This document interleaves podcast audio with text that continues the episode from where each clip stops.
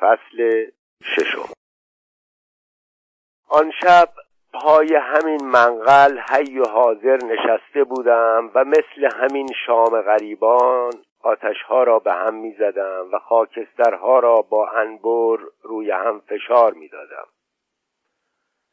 چشمم به همین عروسک های برنجی دور تا دور منقل بود که اینطور دستشان به دست همدیگر است همان شب شمردم. سی و دو تا عروسک بود. عروسک بیچشم و ابرو. هنوز آخ نگفته. هنوز هم همان سی و دو تاست. سوداب هندی تا صبح پهلویم نشست و پا به پایم اشک ریخت. وقتی بچه مرد تو آن باغ تک و تنها می‌دانستم مرده اما بغلش کردم و تا سردوزک دویدم. بچه شش ساله. اگر حالا بود کی فکر هجاب کی فکر هجاب و مرد نامحرم بود؟ کی فکر تریاک بود و از بی تریاکی رعشه میافتاد به تمام تنش؟ رفتم خانه خودمان. حاج آقایم با سودابه کنار همین منقل تو ارسی نشسته بودند. دلم می‌خواست ها کنم و همه مردم را با های زهرالودم خاکستر کنم. سودابه پا شد و بچه را از من گرفت. دیدم که برزخ شد اما روی خودش نیاورد. عجب زنی بود.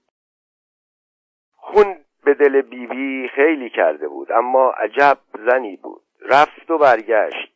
پرسیدم چه بر سر بچم آوردی؟ گفت کسی چه می‌داند؟ شاید محمد حسین بتواند با نفس حقی که دارد در بچه روح بدمد.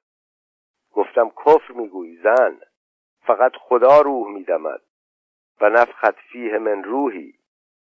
پیش پدرم عربی و فارسی خوانده بودم و پیش محمد حسین برادر سودابه هم جغرافی و هندسه. پدرم از تهران که برگشت خانه نشین شد. دیگر نماز نرفت. درسش را در مدرسه خان مجبور شد تعطیل کند. فقط در خانه مجلس تدریس داشت.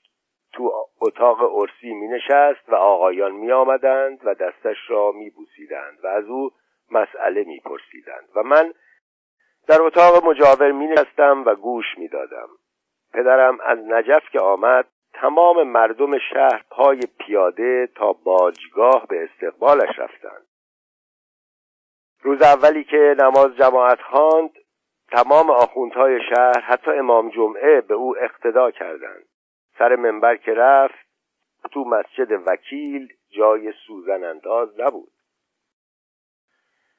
خدایا من هم برای خودم زنی بودم. ده بار بیشتر کاغذهای سری حاج آقایم را که با آب پیاز می نوشت توی سینم گذاشتم و بردم شاه چراغ به آنها که باید برسانم. رساندم. مثل همین الان یادم است. وعدگاه میان دوتا شیر روبروی حرم متحر بود. محمد حسین و خواهرش تازه از هند آمده بودند. خواهرش سودابه تا آخر هم زن پدر من نشد. می‌گفت همینطوری راحت تر است. البته او بیبی را آواره کرد و خیلی خون به دل بیبی کرد. اما عجب زنی رقاصه بود. هیچ وقت یادم نمی رود آن روز که پدرم در باغ رشک بهشت مهمانی داده بود سودابه را دعوت کرده بود. سودابه یک خال سیاه پشت لبش داشت. سبزه بود.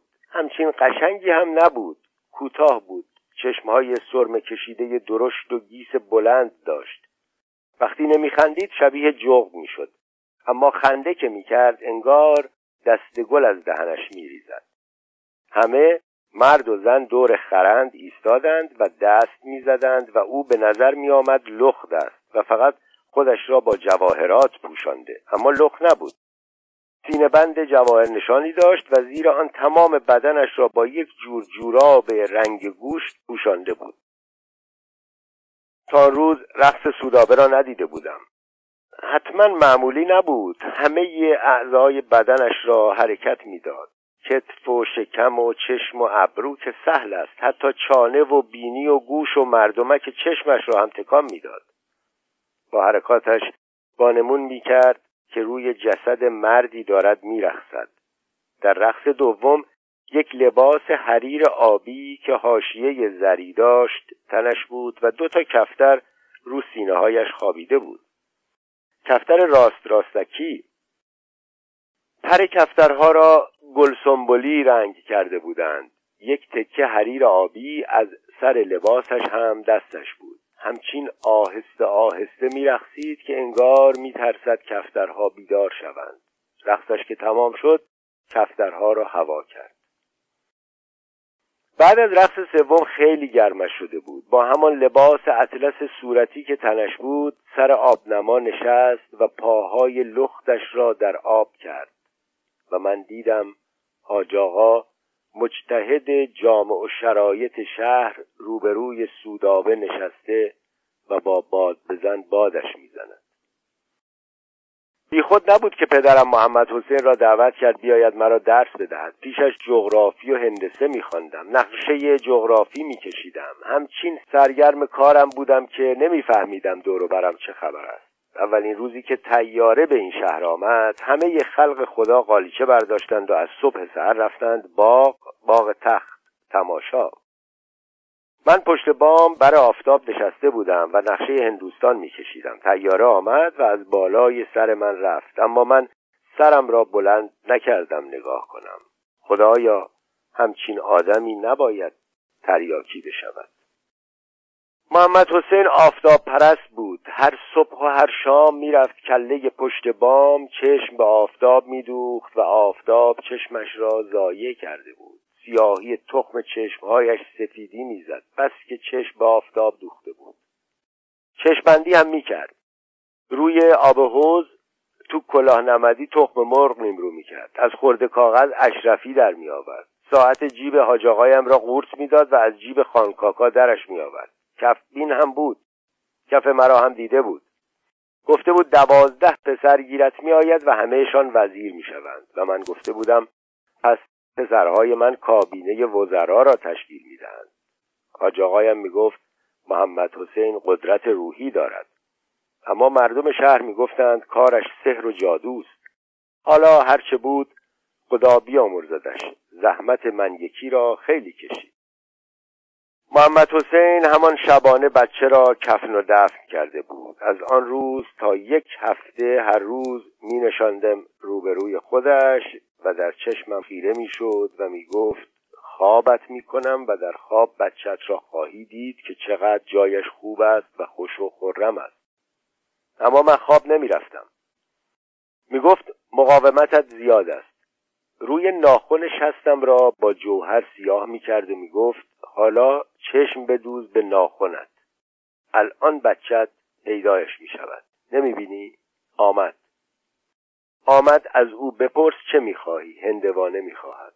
اما من هر چه خیره می‌شدم چیزی نمی‌دیدم. آن شب من و سوداب هندی تا صبح نشستیم.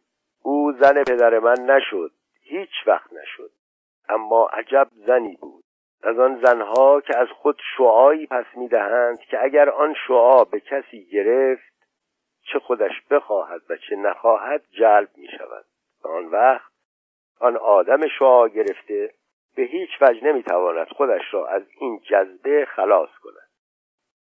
به قشنگی و زشتی نیست به آب و گل است. همه خلق خدا از کار حاج آقایم حیرت می‌کردند. شاید پشت سر توف و لعنت هم میفرستادند مرد رندی که آخرش هم نفهمیدیم کی بود سفارش یک عالمه پرد قلمکار به اصفهان داده بود.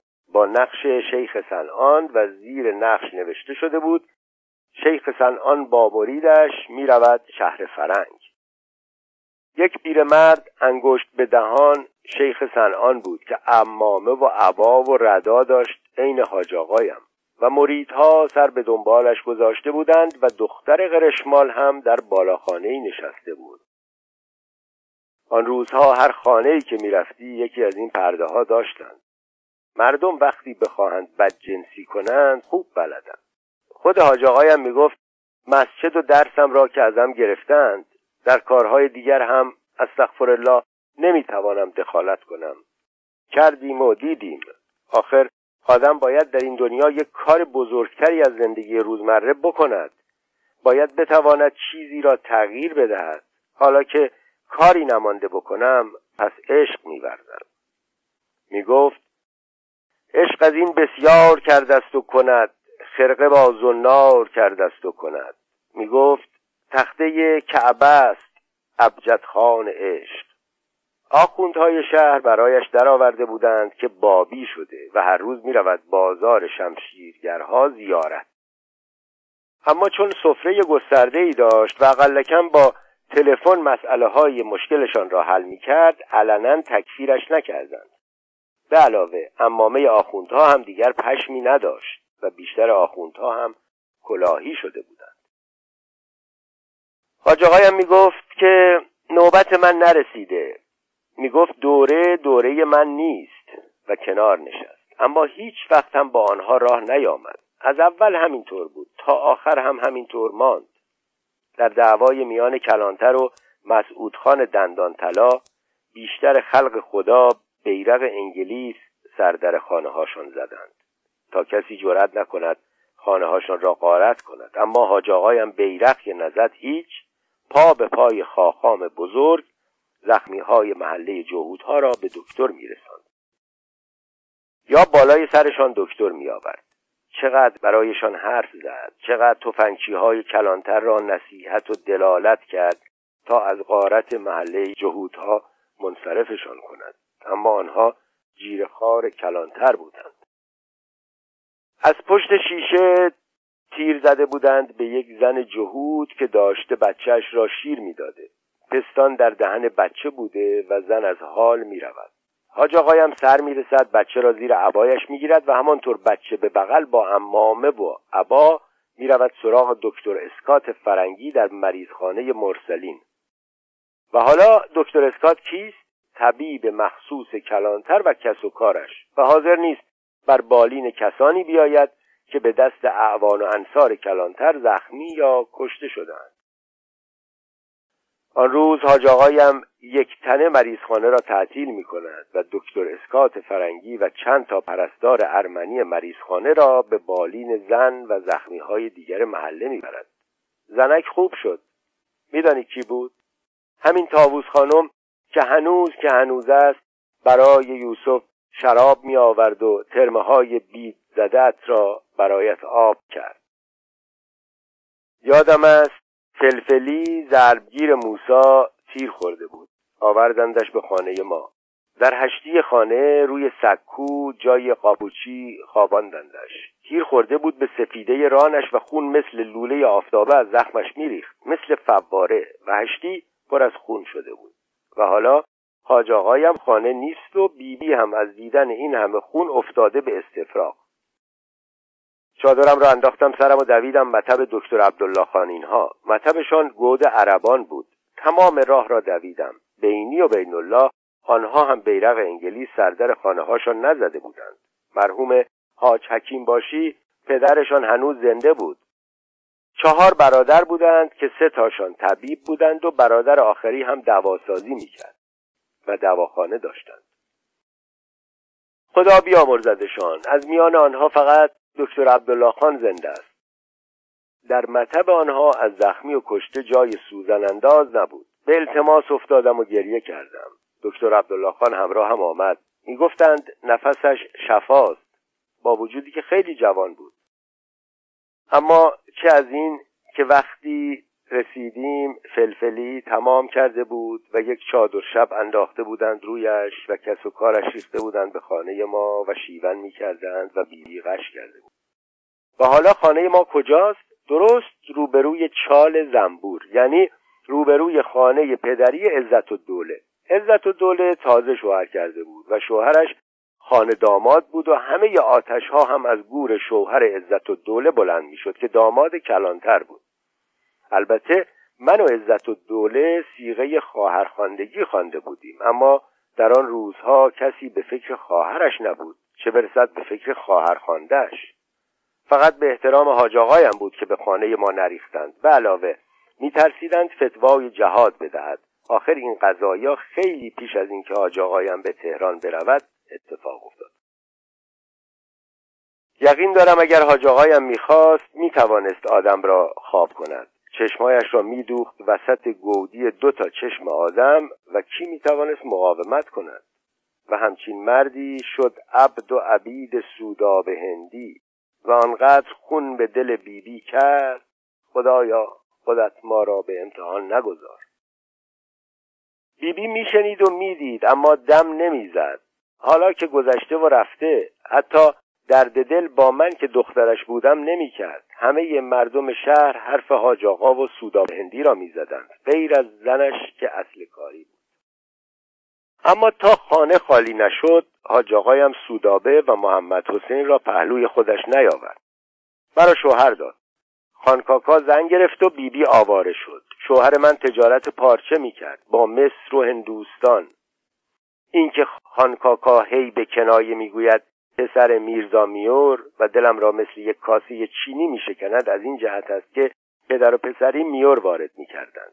حالا دیگر کسی میور وارد نمی کند آدم میور را که روی تنش اسم می کرد از خونکی و نرمیش دلش حال می آمد برای پیراهن زیر و رختک بچه خوب بود. شوهرم خودش را با اسب زد به دخترهای قنسول. دم غروب از داغ بچه و بس که به او سخت گرفتند. حاج آقایم می‌گفت دوره دوره او نیست و کنار نشست. اما آن ناکام جوان بود. دور از جان یوسف زبانم لال مثل یوسف. دوره یوسف هم هنوز نرسیده. اما آن ناکام هم مثل یوسف می‌گفت باید کاری بکنیم که این دوره برسد. در حالی که فقط سر خود را به سنگ میکوفت. آخرش هم که عملا کوفت. راستش حالا حالاها موقع بخو بریده های نظیر خانکاکاست تا کی نوبت امثال یوسف برسد. یادم نمی رود خاندانم که بر باد رفت یوسف برایم نوشت خواهر سعی کن روی پای خودت بیستی اگر افتادی بدان که در این دنیا هیچ کس خم نمی شود دست تو را بگیرد بلندت کند. سعی کن خودت باشدی.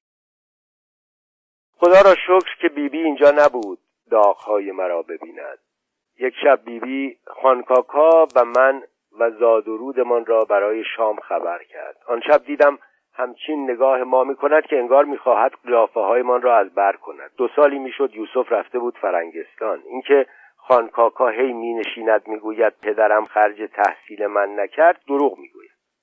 آقایم می‌خواست هر دوتاشان را با هم بفرستم خانکاکا خودش نرفت. گفت به اندازه خرج تحصیلم به من ملک بده. و حاج آقایم هم داد. بیبی از ما خداحافظی کرد و گفت می‌رود حضرت معصومه زیارت و از آنجا هم می‌رود امام رضا. سفرش یک ماهی دو ماهی طول می‌کشد. حالا نگو قصد کربلا کرده آن هم قاچاقی. آنچه از مال دنیا با خودش برد پولی بود که حاج آقایم داده بود و مقداری هم زر و زیور زنانه و یک چمدان لباس و یک آفتابه. گوشواره زمردش را هم داد دست من که اگر در سفر طوری شد به یوسف بدهم. شب عروسیش به دست خودش به گوش زنش بکند. یک ماه بعد کاغذش آمد که من کربلا مجاور قبر امام شدم. دلواپسم نباشید به احدی نگفتم خواهر تو هم از من نشنیده بگی. اما مادرم در کربلا به کلفتی افتاده. کلفتی خانم فخرالشریعه. تا کربلا بود پولی خواست و نه حاج آقایم. نه. خدایا سه چهار بار حاج آقایم به اصرار من و خانکاکا توسط این آن پولی حواله کرد اما به دست بیبی رسید یا نرسید خبر ندارم. هیچ وقت که کاغذ نمیفرستاد. در همان کاغذ اول شرط و بی کرده بود که کاغذ به من ننویسید. می‌خواهم فکر و ذکری غیر از آقایم محسن نداشته باشن آن شب را می‌گفتم. کنار همین منقل آتش حی و حاضر نشسته بودم و خاکسترها را با انبر روی هم فشار می‌دادم و پخش می‌کردم. دیگر آتشی نمانده بود. شام غریبان گرفته بودم. سودابه هم پا به پای من نشست تا صبح. عجب زنی بود. حیف که آنقدر درد به دل بیبی بی کرد. آن شب از سودابه پرسیدم آخرش نفهمیدم تو که هزار خواهان داری از چه چیز پدر من خوشت آمده که مادرم را آواره کرده ای باز گفت که دست خودش نیست و گفت که می‌داند یک ملای شیعه یک مجتهد جامع و شرایط را بدنام کرده. می‌داند که یک زن بیگناه را آواره کرده اما دست خودش نیست. گفت آدم با کسی در زندگی های قبلی دمخور بوده. بعد از او جدا شده. هی به این دنیا می آید تا او را پیدا کند. فراغ می کشد و انتظار می کشد وقتی پیدایش کرد و شناختش مگر می تواند ولش کند؟ اولش دو تا گیاه به هم پیچیده بودند که یکیش پژمرده. در زندگی بعدی دو تا مرغ مهاجر بودند که وقتی به جنوب یا شمال پرواز کردند همدیگر را گم کردند. در زندگی بعدی دو تا آهوی دلاشنا بودند که یکی را سیادی شکار کرده و دیگری در دوری او آه کشیده. بعد دو تا پدر و دختر بعد دو تا خواهر و برادر و و آخرش که به هم می‌رسند چطور همدیگر را ول کنند؟ این حرفها را می‌زد اما زن پدر ما نشد که نشد. همینطور خانه حاج ماند تا پیر شد. شوهرم که جوان مرگ شد بنا بر حرف یوسف تصمیم گرفتم ملکی را که حاج آقایم پشت قبالم انداخته بود خودم اداره کنم. با تنبان روی اسب می نشستم و مزارع تریاککاری را زیر پا می گذاشتم و حالا چند سالم است؟ بیست و هشت سال. دهاتی ها را به چوب فلک هم می بستم خدا از سر تقصیراتم بگذرد. سه سالی می‌شد بیبی رفته بود مگر آن بدبخت روزی که مرد چند سالش بود؟ چهل و چهار سال. فخر و شریعه به حاج آقایم تلگراف کرد که بیبی بی مریض است. حاج آقایم این آن را دید. الحق و الانصاف خیلی دوندگی کرد تا اجازه خروج ما را گرفت. به یوسف هم تلگراف کرد که از همانجا که هست برود سراغ مادرش. بیست پوند هم پنهان از خانکاکا برایش حواله کرد. اما در تلگراف ذکر نکرده بود که بیبی بی در حال احتضار است. همین هم بود که یوسف دیر رسید. وقتی رسید که ما بیبی بی را در سردابه حرم دفن کرده بودیم. هانکاکا خیلی دوندگی کرد و از جیب خودش خیلی مایه رفت تا اجازه دادند جنازه را در سرداب حرم بگذارند. هرچند می‌دانستیم پشتمان را که به راه کنیم جنازه را از آنجا در میآورند و می‌برند گورستان عمومی. اما یک شب هم در چنان حرم حریم مقدسی ماندن خودش خیلی بود و به آرزویش رسید. وای چه وزاریاتی! هم در یک اتاق دو در یک روی یک حسیر پاره روی یک لحاف شندره جان می‌کند. و از گرما هی می‌گفت سوختم. نه سردابی نه آب خنکی. فخر و شریعه صدایش می‌کرد فسیح. فسیح بیا قلیان بیار. آبگوشتت را امروز شور کرده ای به نظرم دلت هوای حاجی را کرده. ای وای نه خانمی نه القابی. اسم مادرم فسیح و زمان بود. فسیح و زمانی که یک کلمه حرف نزد که به چه به سرش آمده. جریان کلفتی را هم از خود فخر و شریعه شنیدیم. او طوری از بیبی حرف می‌زد که انگار آبا انجد کلفت دست به سینهش بوده. به احدی بروز ندادم. حتی به یوسف نگفتیم. گفتن نداشت. او یک پسر بیست ساله بود. طاقت نمی آورد مگر حالا که چهل سالش بیشتر از طاقت دارد؟ آخرش نفهمیدیم بیبی بی چطور خودش را به کربلا رسانده. اما شنیدیم وقتی رسیده گرفتار شیخ عباس قومی شده. شیخ عباس یک لباده می پوشیده و خودش را به هیئت عربها در می آورده و زوار را می ترسانیده که لوتان می دهم و اله می کنم و بله می کنم بیبی از ترس چمدان را انداخته و آفتابه را برداشته در برده. حالا نگو سجل احوالش تو چمدان بوده. خطومانی را که حاج آقایم به او داده بود می‌دهد و یک سجل مرده از عمله اموات می‌گیرد. خدیجه به ایوان آمد و پرسید امشب خیال شام خوردن ندارید؟ زری گفت هر وقت خواستیم صدایت می‌کنیم امه گفت بس است. بس است دیگر خیلی حرف زدم و سرت را درد آوردم. بگو شام بیاورد یک لغمه بخوریم و بخوابیم ببینیم فردا چه می شود